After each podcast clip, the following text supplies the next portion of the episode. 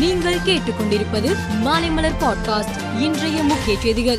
G twenty மாநாட்டை வெற்றிகரமாக நடத்துவது தொடர்பாக பிரதமர் மோடி தலைமையில் டெல்லியில் ஆலோசனை கூட்டம் நடைபெறுகிறது. இந்த ஆலோசனை கூட்டத்தில் கலந்து கொள்ள பாராளுமன்ற விவகாரத்துறை அமைச்சர் பிரகலாத் ஜோஷி அதிமுக இடைக்கால பொதுச் செயலாளர் எடப்பாடி பழனிசாமிக்கு அழைப்பு விடுத்துள்ளார்.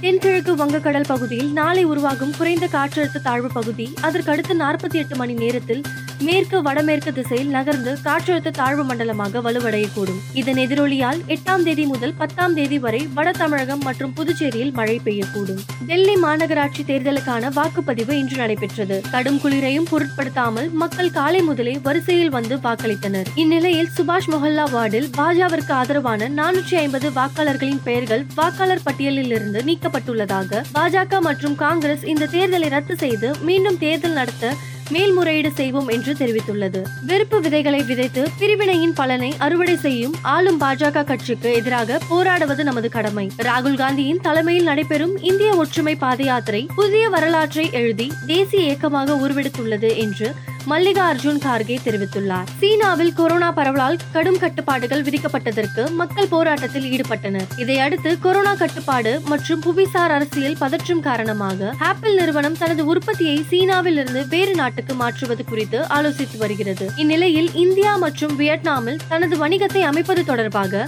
ஆப்பிள் நிறுவனம் ஆய்வு செய்து வருகிறது. இலங்கைக்கு சீனா அதிக அளவில் கடன் கொடுத்து தனது வலையில் சிக்கி வைத்து விட்டதாகவும் இதனால் தான் இலங்கையில் பொருளாதார நெருக்கடி ஏற்பட்டதாகவும் குற்றச்சாட்டு வருகிறது. இந்நிலையில் இலங்கையில் சீனாவுக்கு எதிரான போராட்டம் விரைவில் தொடங்கப்படும் என்று சாணக்கியன் ராசா மாணிக்கம் எச்சரிக்கை விடுத்துள்ளார். மேலும் செய்திகளுக்கு மாலைமலர் பாட்காஸ்டை பாருங்கள்.